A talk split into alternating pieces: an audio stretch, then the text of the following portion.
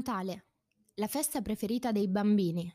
Le luci, l'albero di Natale, i doni. Chi è che non pensa ai grandi classici della filmografia come Il Grinch, Kevin e le sue avventure in Mamma ho perso l'aereo? Il Natale però molto spesso non allevia i dolori, non rende tutti più buoni. Anche all'interno delle fiabe più belle può sfumarsi lieto fine e il destino diventa beffardo. Quella che vi racconto oggi, amici ascoltatori, è un racconto natalizio, che di natalizio ha solo la data, il 25 dicembre del 1996. Lo chiamerei forse il Christmas Cold Case, una vicenda che non ha mai trovato una verità e soprattutto un colpevole. Io sono Francesca e questo è il podcast Irrisolto. Vi racconterò di cold case, misteri, delitti e ovviamente casi risolti. Questa è la storia di una bambina dai riccioli d'oro, dotata di una bellezza disarmante, eterea. Il suo nome era John Bene Ramsey. La piccola JB, da ora, da ora in poi è così che la chiameremo, nacque ad Atlanta il 6 agosto del 1990 da una famiglia molto benestante. Il suo papà, John, era un uomo d'affari. La mamma Patricia, invece, era una giornalista, in precedenza ex reginetta che vantava il titolo di Miss Virginia. Infine c'era il fratello maggiore di JB, di nome Burke. La comunità di Atlanta rispettava molto la famiglia Ramsey, che era, diciamo, la tipica famiglia americana con una bella casa e dei bei bambini. JB da subito venne catapultata da mamma Patricia nel mondo dei concorsi di bellezza. La sua bellezza d'altronde era innegabile ed evidente a tutti. Purtroppo però, come vi dicevo prima, il destino spesso è beffardo, anche durante il periodo in cui nelle playlist delle case, decorate ad esempio dalle luci natalizie, risuona la strofa di Andy Williams It's the most wonderful time of the year. JB, come tutti i bambini della sua età, aspettava con ansia Santa Claus e i bellissimi doni ma per lei non fu così quel maledetto 1996. È il 26 dicembre ed è mattina. Patricia trovò in casa, sulle scale che portavano dalla cucina ai piani superiori, una lettera. Una lettera di riscatto che rivendicava il rapimento di JB. Questa lettera conteneva parole precise. Se volete rivedere la vostra figlioletta, dovrete pagare un riscatto di 118.000 dollari. Papa John, allertato dalla lettera e dall'improvvisa sparizione della piccola, allerta immediatamente il 911, che accorre in casa Ramsey. Ovviamente si aprono da subito le indagini e tutti iniziano a chiedersi dove sei finita piccola JB? Dopo qualche giorno di ricerca arriva la svolta.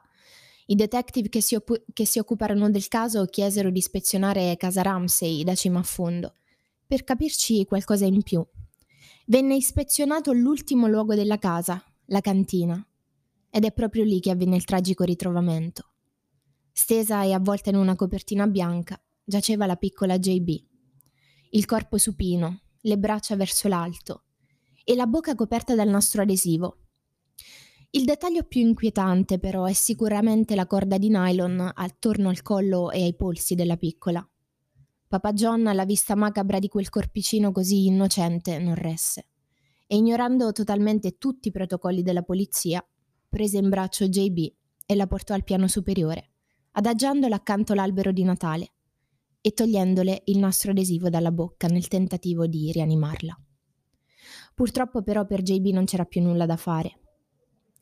Nei manuali di criminologia molto spesso troviamo le procedure su come comportarsi sulla scena di un crimine e le si seguono per non alterare le tracce o prove di ogni tipo, ma non nel caso di casa Ramsey. Il viavai di gente, i continui spostamenti del corpo pregiudicarono in maniera irreversibile la scena del crimine e soprattutto la ricostruzione dell'omicidio. Il medico legale affermò che la piccola fosse morta per strangolamento e che presentasse una ferita da corpo contundente di 20 cm al cranio. C'è però qualcosa che non torna. In primo luogo, infatti, si ipotizzò che il delitto fosse avvenuto in un altro luogo rispetto a quello del ritrovamento. Questo perché JB presentava abrasioni sulla parte posteriore delle gambe e del dorso, dovute a un trascinamento. E in secondo luogo il nastro adesivo, quello che Papa John aveva rimosso per rianimare JB, Quel nastro infatti appariva troppo intonso e si ritenne che fu applicato dopo l'omicidio. Ma la domanda restava una. Chi ha voluto la morte di una graziosa bambina come John Benet? Gli interrogativi restavano tanti, ma con il passare del tempo i sospetti non tardarono ad emergere. I primi sospetti furono proprio i Ramsey, in particolare sulla madre Patricia. La polizia per un lungo periodo pensò che il movente della tragica fine di John Benet fosse attribuibile ad un raptus, un impeto da parte della madre che, stanca dell'enuresi notturna di JB, la uccise mettendo in atto successivamente lo staging sul rapimento. La bambina infatti soffriva abitualmente di enuresi notturna e ciò, a detta degli inquirenti, poteva costituire un movente valido. Tuttavia le ipotesi scandagliate furono diverse. Una di queste prevedeva papà John come molestatore della figlia, che poi avrebbe ucciso. Un'altra, ad esempio, prevedeva il movente di gelosia da parte del fratello maggiore di JB, Burke, che avrebbe ucciso la sorellina per avere la completa attenzione dei genitori. Gli anni passano e arrivano altri Natali, ma della morte di JB nessuno sa niente, neppure gli inquirenti riescono a vederci chiaro. Un piccolo spiraglio di verità sembra emergere quando venne effettuata una perizia grafologica sulla famosa lettera di riscatto che Patricia Ramsey aveva trovato sulle scale proprio quella mattina del 26 dicembre del 1996. I risultati furono incoraggianti per gli inquirenti, ma non di certo per Patricia. Infatti quella grafia sembrava perfettamente corrispondere a quella della donna. Purtroppo però tutte le ipotesi vagliate non ebbero mai un valore concreto.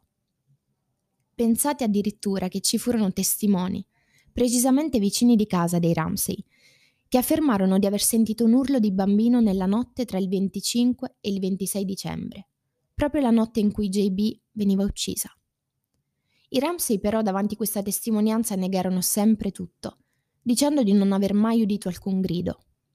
Un altro elemento misterioso fa riferimento alla mancanza totale di segni di effrazione nella villa dei Ramsey. In che modo si sarebbe potuto intrufolare in casa uno sconosciuto senza lasciare la minima traccia? Nessuna risposta.